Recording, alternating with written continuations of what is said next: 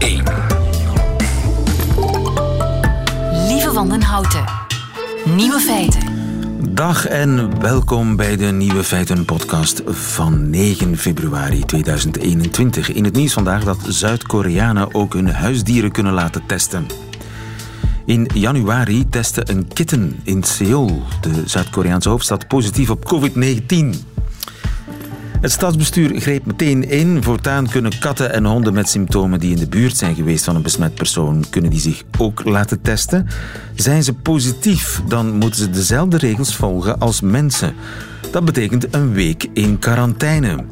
Het stadsbestuur herhaalt even voor de goede orde dat ook huisdieren aan social distancing moeten doen en dat er dus altijd twee meter afstand moet zijn tussen jouw huisdier en vreemde mensen of dieren. Allemaal in Zuid-Korea. De andere nieuwe feiten vandaag. Paddenstoelen worden vitamine D-bommen als ze in de zon hebben gelegen. Van CO2 kun je varkensvoer maken. Vlinders vliegen op dezelfde manier als straaljagers. En er is een geneesmiddel in de maak voor de ziekte van Crohn. De nieuwe feiten van Hugo Matthijssen hoort u in zijn middagjournaal. Veel plezier. Nieuwe feiten. Grote kans dat u een tekort heeft aan vitamine D in deze grauwe winterdagen. Hoewel er toch een flauw, maar zeer mooi winterzonnetje schijnt vandaag.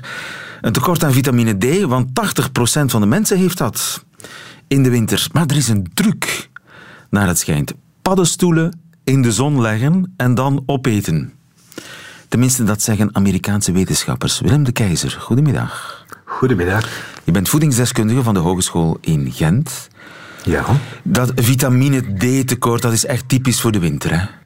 Ja, klopt. Hoe komt Ehm, dat? eigenlijk, ja, het heeft vooral te maken met het feit dat ehm, de aanvoer van vitamine D uit onze voeding, dat die maar voor een, een slechts een klein deel verantwoordelijk is voor onze volledige behoefte. Het grootste deel maken wij eigenlijk zelf aan uit onze huid.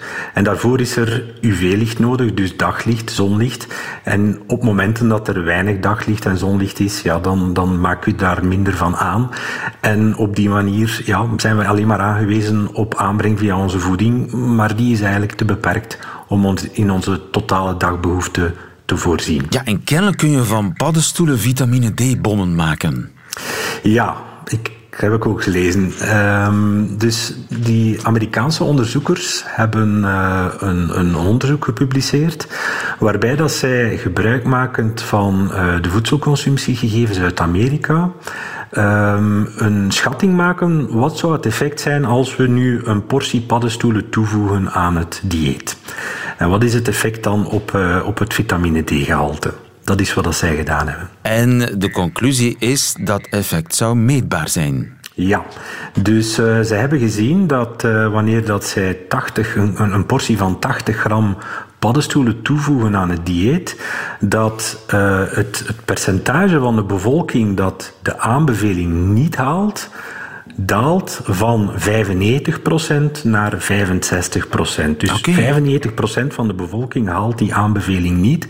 En dat is na de introductie van 80 gram paddenstoelen slechts nog 65 procent. Ja, ja. ja. Ik, ik, zei net 80 procent, maar kennelijk is het 95 procent mensen die Wel, tekort hebben. Het, ja, het, het, het, hangt een beetje af hoe dat men het meet. Hè. Uh, ja. Dit is nu gemeten met uh, een, een voedingsinname of een voedselconsumptiepeiling. Men kan het eigenlijk het beste doseren in het bloed. Uh, maar het is algemeen geweten dat de meeste bevolkingen wel suboptimale hoeveelheden vitamine D in het bloed hebben. Zeker tijdens de donkerste maanden van het jaar. Ja, en met champignons zou dat een stuk kunnen verbeteren.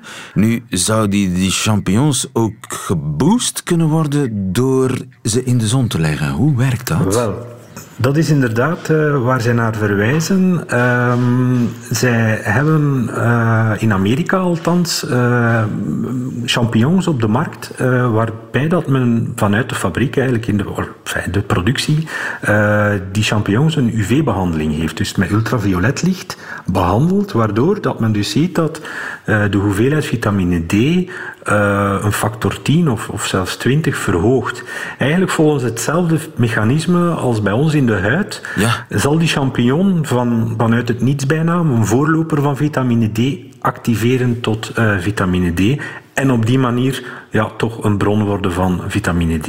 Trouwens, eh, supplementen, vitaminesupplementen, vitamine D, die worden eigenlijk ook op die manier gemaakt, door gisten met UV-licht eh, te bestralen. Dus eh, wij zelf maken vitamine D onder invloed van UV-licht. Champignons doen dat ook. Blijkbaar wel, ja. Ik, ik weet wel niet of dat dit op de Europese markt te verkrijgen is met UV-behandelde eh, paddenstoelen. Maar er is dus ook een, een studie verschenen waarbij dat men dus ja, eh, onderzocht heeft als je zelf thuis eh, paddenstoelen in schijfjes snijdt en je legt die open in het daglicht, dan, dan kon men al een, een, een enorme toename van vitamine D zien in bepaalde soorten eh, na 15 minuten zelfs. En wanneer het dan minder eh, helder is, dus een bewolkte dag, dan, was dat meer richting een half uur of drie kwartier. Dus dat is eigenlijk een goed idee om dat te doen. Als je champignonsoep maakt, eh, is, eh, leg ze eerst even in het daglicht een half uurtje.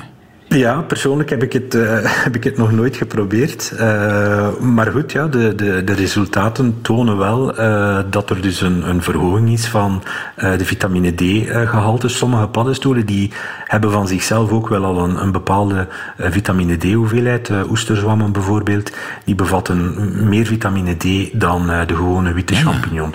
Maar zelfs in de gewone witte champignon kan je die onder invloed van daglicht een, een hoger gehalte geven aan, aan vitamine D. En die UV-behandeling die sommige champignons in de fabriek krijgen, dat is bedoeld als eh, ontsmettingsmiddel, neem ik aan. Wel, eh, men, men gebruikt het daar echt als, eh, als manier om, om het zo in de markt te zetten. hoor. Ah ja, dus echt om het vitamine D-gehalte als te Vitamine pimpen. D, ja, ja, verrijkte champignons als het ware. Stralen worden gebruikt om, om te steriliseren, maar dan gebruikt men meer ioniserende stralen. Eh, omdat UV-licht eigenlijk enkel maar aan de oppervlakte kan eh, actief zijn. Ja. Natuurlijk worden niet al die vitamine D's uit die champignons opgenomen in mijn bloed, maar toch een flink gedeelte, hè? of toch een gedeelte. Ja, dat is natuurlijk de grote vraag. En dat is ook een beetje een kritiek op, eh, op de studie in Amerika, waarbij dat men dus ja, 80, pros- 80 gram toevoegt aan het dieet. Eh, dat is een vrij hoog gehalte om te beginnen. En men heeft daar cijfers gebruikt van eh, rauwe paddenstoelen. Hè. Dus men gaat ervan uit dat je die dan ook rauw consumeert. Want wij weten, als je dat bereidt, ja, dan gaat er toch een deel van een deel verloren. vitamine verloren.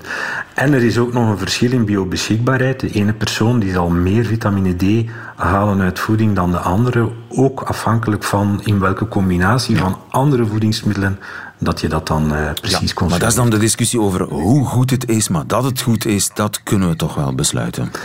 Wel, het, eh, blijkbaar eh, klopt het dus wel dat als je die blootstelt aan licht, dat dan het vitamine D-gehalte hoger is. Eh, Of dat het voldoende is om percentages te halen, zoals in de studie. Dat was een vrij ja, maximale simulatie, die studie. Ehm, maar kwaad kan het, kan het zeker toch niet. Willem de Keizer, dankjewel. Goedemiddag. Tot genoegen.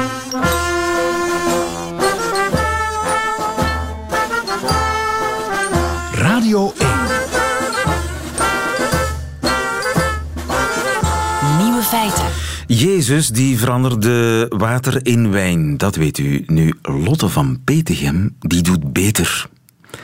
Want zij verandert CO2 in varkensvoer. Goedemiddag, Lotte. Goedemiddag. Nooit gedacht dat ik vergeleken zou worden met Jezus. Kijk bij deze. Doctoraatstudenten aan de Universiteit van Gent ben je. En Ja. jij onderzoekt of ArcelorMittal, de staalfabriek, ook Mhm. varkensvoer zou kunnen produceren. Ja, dat klopt. Ehm, dus hetgeen waar dat mijn doctoraat eigenlijk een beetje rond draait, is ja, ArcelorMittal stoot CO2 uit. Dat is onvermijdelijk bij de productie van staal. En wat Arcelor nu van plan is, is dat ze die CO2 eigenlijk gaan opvangen. En in die eerste stap, in die opvangstap, gaan ze bacteriën toevoegen aan die CO2 en CO. En die bacteriën die gaan goed groeien en die produceren eigenlijk alcohol. Net zoals dat je alcohol terugvindt in wijn en bier, wat dat ook geproduceerd wordt door gisten in dat geval, vinden we ook, eh, kunnen die bacteriën ook alcohol produceren uit CO2. Ja? En dan Dus dat is eigenlijk de eerste stap. Je, on- je, Dat je, de- je, je vangt de CO2-uitstoot op en Ja. je zet die om in alcohol. Ja, dat is nu niet iets dat ik persoonlijk doe. Mijn verhaal gaat, begint eigenlijk bij de, de tweede stap. Daar gaat mijn doctoraat voornamelijk over. Waarbij dat we die, die ethanol, die alcohol, gaan omzetten in proteïne. En dat doen we eigenlijk aan de hand van gisten en bacteriën, maar gisten en bacteriën waarvan dat we weten dat ze veilig zijn voor mens en dier om geconsumeerd te worden. En dus eiwitten, proteïnen, dat is gewoon voedsel. Uh, ja, ja, eiwitten en proteïnen vind je terug in, in ja, uw vlees, in uw vis. En, en heb je daar al eens van geproefd? Varkens, van, van wat er uiteindelijk uit die alcohol wordt gebrouwen? Wel, ik heb al kworn gegeten. En kworn is eigenlijk iets heel gelijkaardigs. Dat wordt ook gemaakt um, op basis van suiker in dit geval, maar ook met, uh, met schimmels. Ah, ja. Dus je kan dat vergelijken. Hetgeen wat ik doe, kan je vergelijken met het proces dat er gebeurt wanneer dat er kworn gemaakt wordt. Dus bijvoorbeeld. je zou ook kworn kunnen maken met de CO2-uitstoot van ArcelorMittal? Ja, het zal niet per se hetzelfde zijn, want we vertrekken natuurlijk van alcohol en niet van suiker. Maar de proteïne, de voedzaamheid van het eindproduct is zeer gelijkaardig. En zou ArcelorMittal dat allemaal zelf kunnen, eh, een nieuwe afdeling organiseren? Uh, waarbij je dan uh, staaldraad hebt links en rechts kworn of, of dierenvoeding. Um, je kunt het een beetje zien, ArcelorMittal um, in Gent, in, in, in Zelzaten aan de haven, die liggen eigenlijk ook net naast Cargill. En Cargill is bijvoorbeeld ook een bedrijf dat met, met veevoeding bezig is. Dus je zou daar wel de connectie kunnen maken. Nu, het, het ethanolverhaal, de productie van alcohol, dat is iets dat er sowieso gaat komen. Ze zijn daar op dit moment aan het bouwen en tegen begin volgend jaar zou de site afgerond moeten worden. En dan zullen ze die, die alcohol produceren en vooral vermarkten als brandstof. En nu zijn we aan het kijken of dat we ook nog die, die tweede stap richting proteïne kunnen maken, waarbij dat we dus een iets um, ja, economisch interessanter product maken. En ook die, de, het product zelf heeft eigenlijk ook een, een grote impact op ons klimaat, gezien dat we het huidige veevoeder kunnen gaan vervangen. Ja, tuurlijk, want het huidige veevoeder dat wordt gemaakt grotendeels van soja, zeg ik soja, uit het hoofd. Ja. ja. En, ja, ja en soja, exact, de productie van soja, dat is zwaar milieubelastend. Dat is milieubelastend, zeker ook omdat dat vaak in, in Brazilië, in het Amazonewoud gebeurt. Heeft, dat gaat vaak ten koste van Amazonewoud. En um, het grote voordeel van die microbiële proteïneproductie, zoals we zeggen, is eigenlijk dat je dat doet in een heel groot vat. Je hebt dus geen hectare land nodig. Je kunt eigenlijk heel compact um, doen. En je hebt ook heel, het is ook heel gecontroleerd. Dus je weet exact hoeveel grondstoffen dat je erin steekt. En al je grondstoffen komen er ook uit um, op Ja. een bepaalde plaats. En je kunt die dan mooi circuleren, zeg maar. En dus het, Dus- Is, het is geen zwaar chemisch proces, het zijn gewoon bacteriën die aan het werk zijn. Ja, exact. Net zoals dat we wijn en bier maken, kunnen wij eigenlijk ook ja, die bacteriën laten groeien. Het grote verschil is dat wij wel zuurstof toevoegen. En dat doet je bijvoorbeeld bij de productie van, van bier niet. Ja. En de afval die je gebruikt, is dat wat er uit de schoorsteen komt? Ja, dat zijn echte gassen die uit de schoorsteen komen. Hè. Die worden natuurlijk een beetje opgezuiverd, maar die gassen zelf zijn vrij zuiver. Ja. En dus het hele productieproces van die dierenvoeding, dat is op zich niet zwaar milieubelastend. Ehm, nee, nee. Ehm, Integendeel, het- het dat is, dat is eigenlijk heel... Dat haalt CO2 uit de atmosfeer. Ja, exact. Ehm, je moet natuurlijk kijken hoeveel energie dat je gaat investeren om het proces te lopen. Want dat is een beetje de kanttekening dat je dan maakt. Ja, hoe meer energie dat je investeert, dat kost natuurlijk ook... Dat heeft vaak ook een bepaalde CO2-uitstoot. Wanneer we natuurlijk volledig hernieuwbaar gaan gaan, dan kun je eigenlijk echt spreken van ja, bijna een CO2-negatief verhaal. En zou je op die manier een flink deel van onze varkens te eten kunnen geven? Uh, ja, ik heb dus een, een, kleine berekening gemaakt. En laat ons zeggen, als, als alle ethanol die dat, dat ze op uh, Arcelor kunnen produceren, als we die gaan omzetten, dat we dan zo'n 150.000 varkens hier in, in België voor, uh, gedurende het ganse jaar eten kunnen geven. 150.000 van de hoeveel miljoen?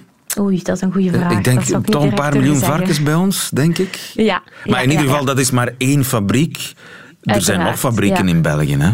Ja, en het enige wat je nodig hebt in principe is CO2 en elektriciteit. En waterstof. Maar waterstof kun je maken uit water.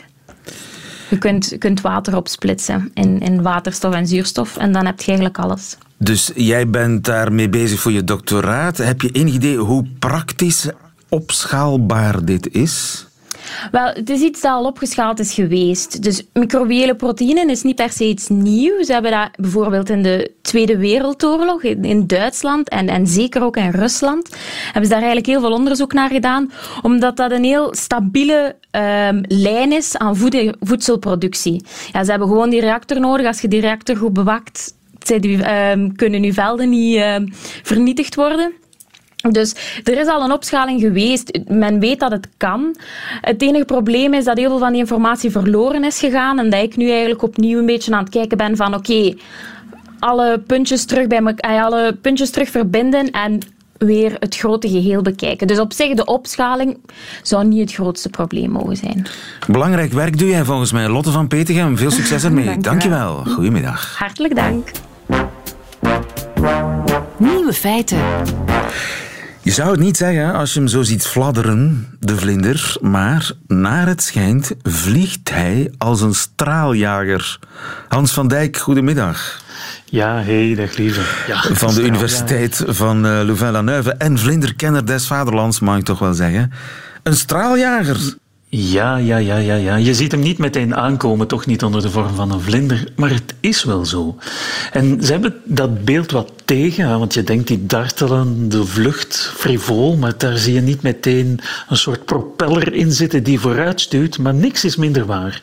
Het idee is eigenlijk al 50 jaar oud. 50 jaar geleden werd er wiskundig al berekend dat die vlinders een, een heel bijzonder mechanisme met hun vleugels hadden. Men noemt dat een klapmechanisme, dat ze wanneer ze de vleugels omhoog doen, dat ze een, een manier hebben om zich vooruit te stuwen. Dus het idee was al langer in de literatuur aanwezig, maar het is een nieuwe, nieuwe studie. Uh, de collega's in Lund hebben met prachtige experimenten kunnen tonen dat dat berekende idee ook inderdaad uh, helemaal dus in Lund in Zweden hebben ze daar eens goed naar gekeken met uh, allerlei uh, ja, hoogtechnologisch materiaal. En dus die vlinder die maakt met zijn naar verhouding enorme, nogal zeilachtige vleugels eerst een soort kom en perst vervolgens vliegensvlug die lucht uit die kom door die vleugels weer samen te brengen. Zo werkt het eigenlijk, hè? Ja, dus eigenlijk wat ze mooi tonen is dat wanneer de vleugels naar beneden gaan of naar boven gaan, dat dat een heel andere functie heeft. Wanneer die vleugel naar boven gaat, maakt een soort klap en die vleugels die gaan een beetje bol staan. Dus er komt eigenlijk een zakje lucht tussen die vleugels zitten doordat die vleugels mooi bol staan en dat wordt dichtgeperst wanneer die vleugel dicht klapt. Ja. En dat mechanisme zorgt als een soort propeller. Dus dan gaat hij als een, dat is het straaljager-effect zeg maar, dan wordt hij voor gestuurd. Perslucht, hè, zoals een straalmotor. Precies, dat is het, eigenlijk eh, een beetje dat uh, principe dat erachter zit. De vleugelklap naar omlaag, of de vleugelslag omlaag, die dient voor de lift. En lift bedoelen we dan om het vlindertje in de lucht te houden. Dus de klap die omhoog gaat is om vooruit te krijgen. De klap omlaag is om in de lucht te blijven. En die twee functies, dat is nu mooi berekend, daar zit heel wat fysica achter. Dat hebben ze prachtig kunnen achterhalen. Eén, met de vlinders zelf. Ze hebben prachtige vlinders keizersmantels in hun windtunnel gestuurd. En ze laten die dan vliegen. Die worden met high-speed camera's gefilmd langs verschillende posities. Want er zit heel wat wiskundig rekenwerk achter, lieve. Omdat dat verhaal dat ik hier nu zo heel kort te berden breng, om dat ook wiskundig in formules heel goed uh, ja te pakken te krijgen. Dus hij lijkt zomaar een beetje in het wilde weg te fladderen, maar daar zit echt uh, high-tech achter bij die vlinder. Ja, zo, we zien dat wel vaker in de natuur, dat we soms denken van ja, kijk, die frivole vlinder die daar wat rondfladdert. En dat was eigenlijk voor wetenschappers toch al langer een soort enigma, een raadsel hoor. Die vlinder van, ja, eigenlijk hebben ze in verhouding tot hun lijfje veel te grote uh, vleugels. Ja. Als je kijkt, bijvoorbeeld libellen hebben wat slankere vleugels en die zijn lang. Die van vlinders die zijn eigenlijk erg breed relatief groot en breed. Die vorm is nooit goed begrepen. En men dacht vaak, ja, die vleugels dienen omdat daar zo schubben op staan. Die dienen niet alleen om te vliegen, maar het is ook voor vertoon. Hè. Mannetjes, vrouwtjes, je weet wel. Dus daar kunnen die ook voor dienen, die vleugels. Maar het ziet er prachtig uit, maar het lijkt onhandig. Maar niets is minder waar. Je, voilà, denk aan de pauwenstaart, die ook uh, prachtig, maar best onhandig. Dus het idee van misschien zit daar ook wel seksuele selectie op. Maar hier zie je, dus dat kan altijd nog hoor, maar hier zie je dat toch die grote vorm opnieuw ook voor het vliegen op zich belangrijk kan zijn. En dat, uh, is, heel, dat is heel nieuw. Dus het, het, was altijd een verrassing of een raadsel zeg maar, voor wetenschappers, voor vlinderbiologen in het bijzonder. Waarom die vorm? En het blijkt nu, want dat is het tweede. Ze hebben niet alleen die vlinders in de windtunnel laten vliegen, ze hebben ook, en daarin vind ik wel fijn, het is een ingenieursbenadering, hebben ze ook een soort artificiële vlinder gebouwd uh, met verschillende types van vleugel soort stijve plankjes langs de ene kant in een driehoekje. Of de andere waren een soort membraan die flexibel is. En dat imiteert dan veel meer de echte vleugel. En dan konden ze berekenen hoeveel winst ze maken. En dan zie je dat ze meer dan 20% extra kracht kunnen maken door okay. die flexibele vleugel te hebben. En ze gaan ook efficiënter, dus zuiniger omspringen. En zo zie je maar dat in de natuur ook uh, het design dat tot ontwikkeling komt, zijn vaak vormen die ook uh, energetisch uh, interessant zijn voor die diertjes. Want vliegen kost veel geld hoor, voor een vlinder. Vliegen kost heel veel geld, ook voor een vlinder. En vooral, hij moet natuurlijk, hij moet natuurlijk enorm snel kunnen, kunnen wegvliegen. Het is die start die heel belangrijk is. Hè? Want als er een, ja, een roofdier hem wil daar... pikken, moet hij vliegensvlug weg zijn. Ja, en dat is, wij zien die, wat wij als een dartelende vlucht zien, is eigenlijk vooral biomechanisch toch wel bijzonder, want dat zit vol acceleraties, versnellingen. Dus als een vlinder bijvoorbeeld op een bloem zit en hij gaat terug de lucht in, dat die take-off die daar moet gebeuren, dat is vooral de fase waar ze in deze studie zich op gericht hebben. Die eerste wingbeats, die eerste vleugelslagen om het diertje van de grond te krijgen en in de lucht te krijgen. En het is dat dat net het meeste energie vergt, dat opstijgen, je onttrekken van uh, een vegetatie. En dat vergt heel wat uh, energie en ook uh, de aangepaste biomechanica, zeg maar. De aerodynamica en volle actie bij de vlinder. Ja. Kunnen we afkijken van de vlinders?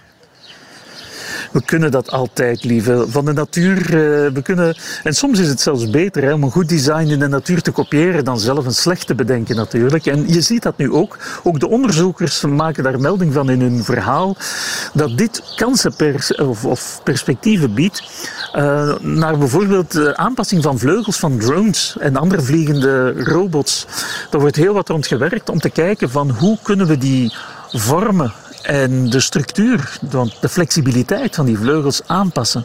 En dat is iets dat we ook van uh, vlindervleugels kunnen leren in dit geval. Dus de ingenieurs kunnen nu ook mee aan de slag om een nieuwe generatie drones te maken die toch wat meer geïnspireerd zal zijn op uh, de vlindervleugel. En daar kunnen we trots op zijn, op de vlinder. Hans van Dijk, dankjewel. Goedemiddag. Absoluut.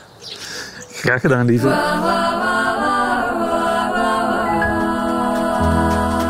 Nieuwe feiten.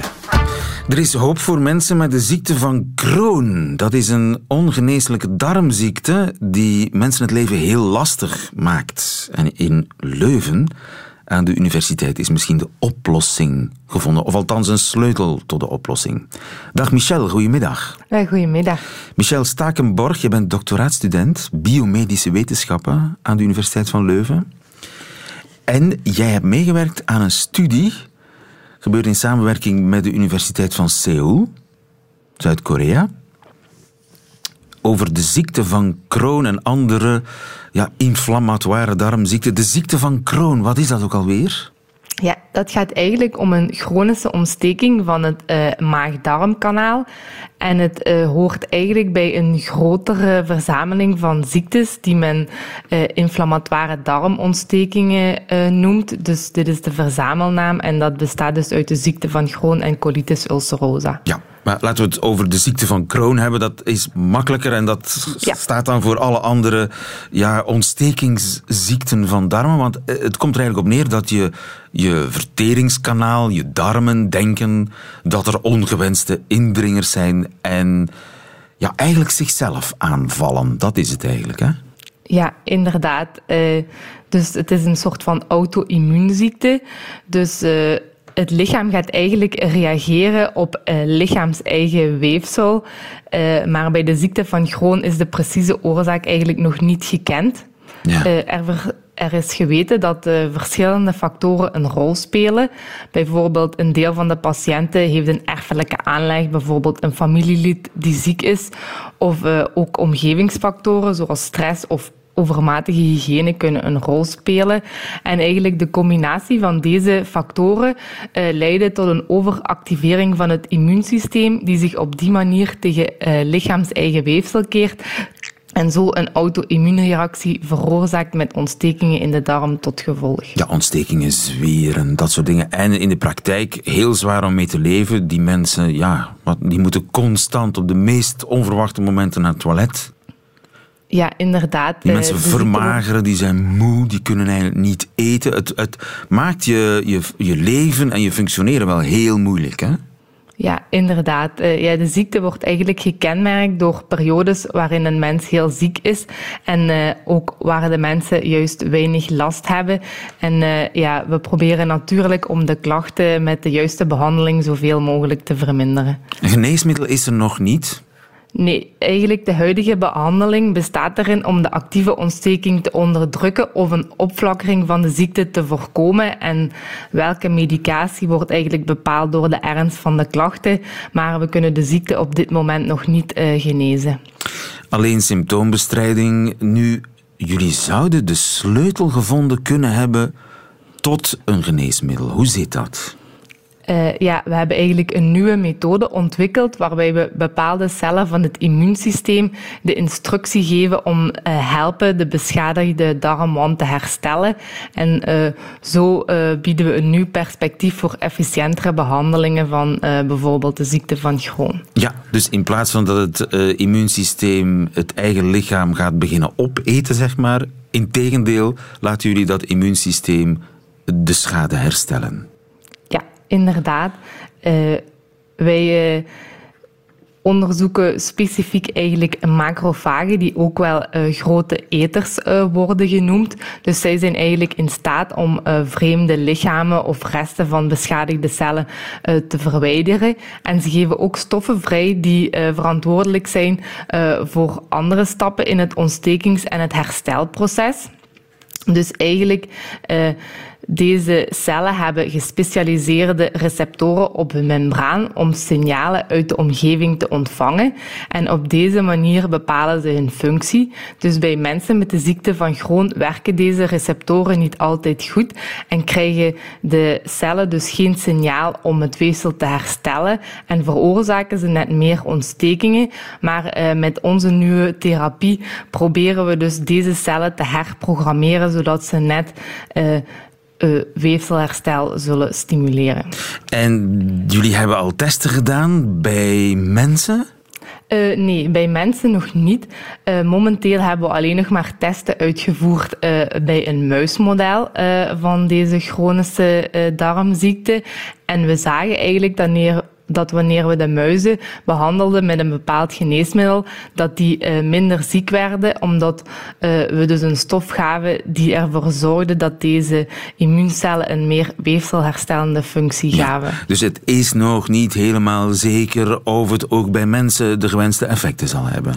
Nee, inderdaad, dat is nog niet helemaal zeker, want we willen eerst uh, kijken of dus de verschillen die we zien in muizen ook gelijkaardig zijn uh, aan de verschillen uh, in de patiënt. En alleen dan kunnen we eigenlijk overgaan tot klinisch onderzoek in de mens. Ja, dus echt snelle hoop voor mensen met Crohn is er nog niet, maar op langere termijn ziet het er niet al te slecht uit.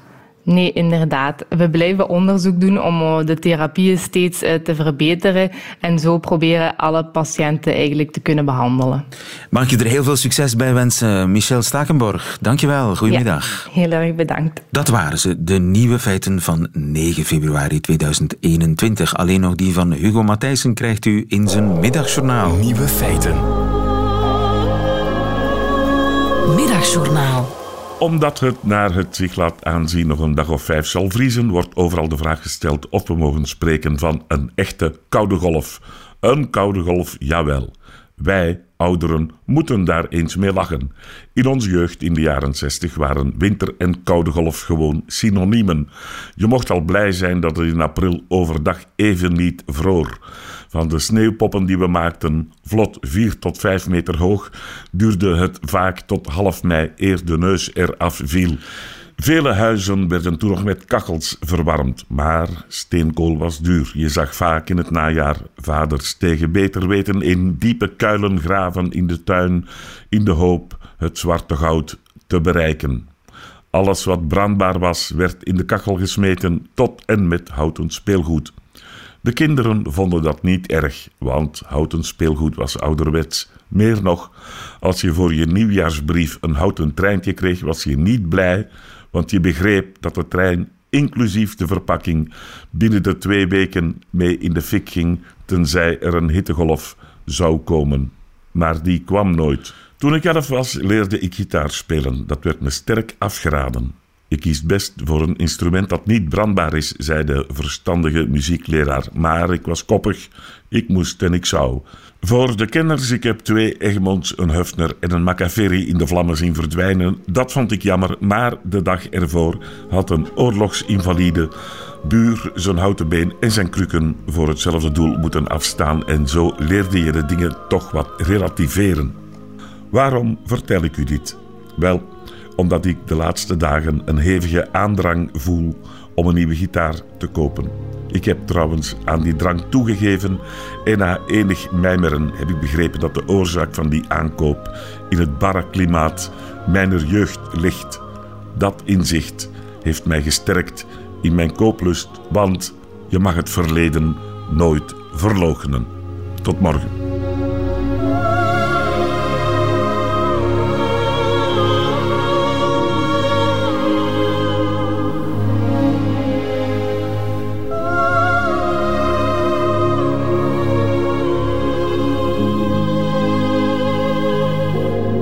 Het met Hugo Matthijssen. Einde van deze podcast hoort u liever de volledige nieuwe feiten met de muziek erbij. Dat kan natuurlijk via radio1.be of via de Radio 1 app. Daar vindt u overigens nog veel meer hele boeiende podcasts. Tot een volgende keer.